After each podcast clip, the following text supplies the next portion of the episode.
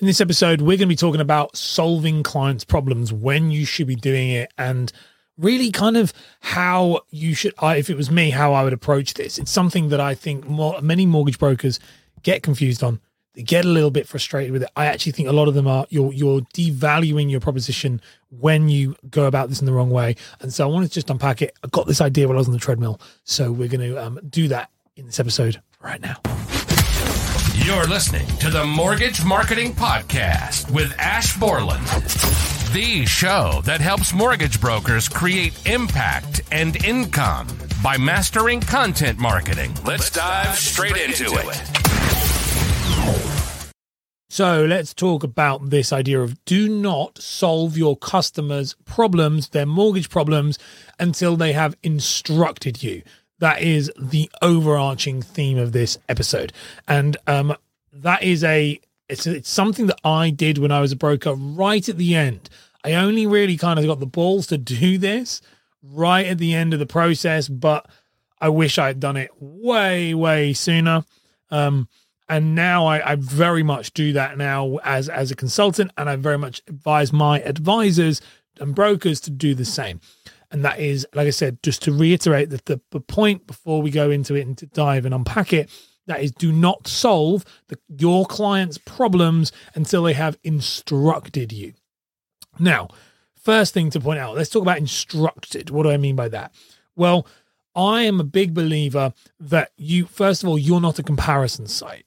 As a mortgage broker, mortgage advisor, mortgage consultant, mortgage specialist, whatever it is you want to call yourself, you are not a comparison site. You are an expert. And you need to approach yourself as an expert. You need to make your customer, the person sat in front of you, know you're an expert. And so, one of the worst things I see advisors do is give all their advice away. And then, now don't get me wrong, the information should be out there. There's a difference between information and advice. Information is just information. There's this and there's this and there's this and there's this and there's this and there's this. Advice is the the application and or, or the potential proposed application of how that would work for their specific circumstance. That is where the value is. That is where the value is. And that is what they are paying for. They're not paying for a great rate. This is again another fallacy within the mortgage industry that that is where like they're not paying for the best rate or you know they're paying for advice. They're paying for you know they're paying for that that thing that the FCA have um but when you do it you're accountable and liable for the advice you gave. If they go direct then then you're not then they're not. They're paying for that security that peace of mind to know that someone who knows what they're doing has said this is the right thing to do.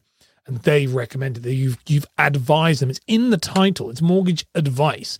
And yet we give we often i see advisors often give away the thing that is the most valuable to them. It's not the sourcing site or the rates or the speed or any of that. It's the advice.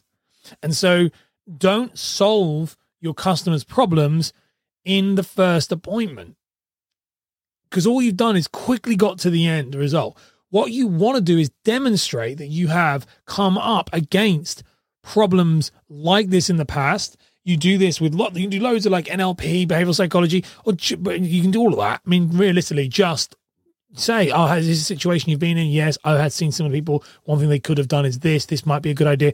One thing that's very, very good, and I actually say this to my people um, who come on discovery calls with me. My goal of a discovery call is to show you all the options that are available to you that's the thing you want to look at with this is with your with my discovery calls when i have brokers come on a call with me the goal is to understand their problem to to do a diagnosis. So that's the most thing you're looking at diagnosis of their situation. Think of it in doctor's speak to do a diagnosis of their situation and then to present the way that i present I don't actually present i then like offer not even offer it's not, it's not even offer what's the right word? I'm trying to think the right word to say. It's not even offer it's effectively put forward multiple different options on a surface level that could be done. Not that I recommend they're done, but they could be done. And why do I do that? Because you're trying to show people there's multiple different choices you can go down. You can try and do them yourself. But then if you work with me, I'm going to take you down the one I know you should go down. And I'm going to do a proper then workup on what you do and, and give you the advice I would recommend. But don't give away the advice in the call for free because the advice is the bit that's expensive. They can Google all this stuff. So this is this is what I mean. It's so massive. So instead, think about this as an advisor.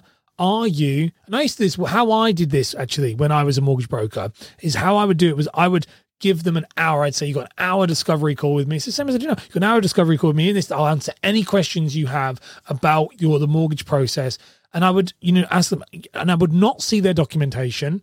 I would not see their documentation on purpose. I'd ask them to bring their ID, um, and I'd ask them to bring pay slips if they if they were not on. Um, yeah, I just I sometimes I say bring pay slips if you like, you know, I would, but I wouldn't take them and I would make notes on a piece of paper. I never would. I didn't even make notes on the um on on like the fact find in that call. And I would say to people, I'm not going to keep these notes because GDPR. You're not my client at this current point in time, and I only keep information of my clients. And so um, I'm just going to make notes, and I'll give you a broad idea of what's going on.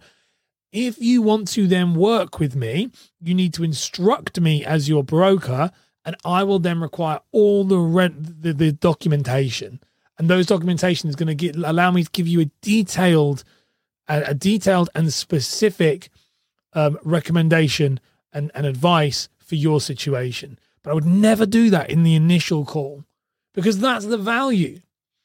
And if you notice i use the word instruct and i said this at the beginning that i use the word instruct because instruct is is what they're doing. They might not pay you a fee at this point and again, we've had people talk about these different things, different types. They might not pay you a fee. They might just instruct you. Now, how we would instruct, I used to do um, agree uh, before I really went into fee. I did, I did eventually charge on instruction, but um, I did charge a partial fee on instruction. Um, eventually, once I'd got the balls to do it, but at the beginning and for a long, quite a while, I would get people to sign what I call an, what we called an ATP, that was an authority to proceed.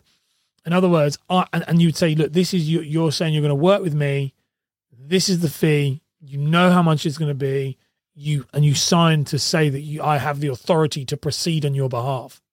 And what's quite funny is people will say, well, Ash, you don't need that. It's not about what you need. It's about how you position yourself. You don't need it for the FCA, but does your process need it? I got to the point, and I learned this from an amazing advisor that did this, that he was like, I'm not going to proceed until I have a written confirmation that you understand exactly what I've said. That I'm going to do this, I'm going to do this, this is what my fee is. And he said, I just do that. He said, because it's authoritative. We both know, we've both got on, we've both got a contract there. This is what it is. And it's called an authority to proceed. And I would then, after my, I'd give a free call, no obligation. And after that call, if you want to go, like, and it, for me, it wasn't a call, it was a face to face or Zooms. Um, because I'd always want to see them, my, see my, my people in the face. Like if you you know after that i would make sure that every single time um after that point there was no contact after that. You've got a call, they give me a call. Ash can i ask you a question? You haven't signed the atp so once you sign the atp and you agree to go ahead with me i'll work with you. That's literally how aggressive i would be with it. Pardon the interruption, but we wanted to make sure that you follow Ash on Instagram for exclusive and behind the scenes content. Now, back to the show. Now, I would hear many advisors say to me at that point, and he would now, is they'll go, Oh, well, you can't do that. You can't do that. Do you know what? You can do whatever you want. And the client, you are the expert. You are the, the, the practitioner in the space. You are the advisor. And if you know your value and present your value, what's quite funny is clients will actually like it. I had no, I had a few negatives actually. Let's say no, it's a lie. I had a few, but very few in comparison to what um, what I like like the, the result because the reality is people are coming to you if, they're the right if they're the right type of client for you they're coming to you for the, that advice and so they want you to take control so take control and be very strict with it. It kind of all falls in line with the pricing rules we've spoken about on the show many times. All this stuff is very repetitive because it's about understanding that it works. Um, but I definitely, it is all around knowing your value. I would never, if I was a broker, solve the, their problem in that first call um, because and, and we I think we think that, that that that we should. What you really want to do is and and actually it's one of the the one of the um worst like breakdowns of trust is getting to the answer too quick. That is actually one of the biggest breakdowns of trust from a behavioral psychology point of view is actually like people don't like it. If you get to the answer, it's like, I've got this situation, yeah, cool, you do this, this, this, and this, then they're like, oh, okay. People want to feel heard. Spend the hour, get to know them, understand their situation, get that diagnosis. You know, you're doing that diagnosis of what it is. And then from that diagnosis, you're then able to say, here are a couple of options I would potentially have, here are a couple of options that would be, could be available to you, being a tracker for this, fixed rate for this. And they say, what do you recommend? I said, well, I'd have to look at your documentation and know a little bit more about you. If you want to go ahead and work together, then we can definitely um, do that. But but there are a lot of options available to you. It's that type of language. The same thing you're doing, just doing the right language. If you do that right, you'll absolutely smash it. I promise you. Just start focusing on seeing yourself as the as a real expert and not just a comparison site. You've been listening to the Mortgage Marketing Podcast with Ash Borland. If you've enjoyed the show, then be sure to leave a review and share it with a friend right now.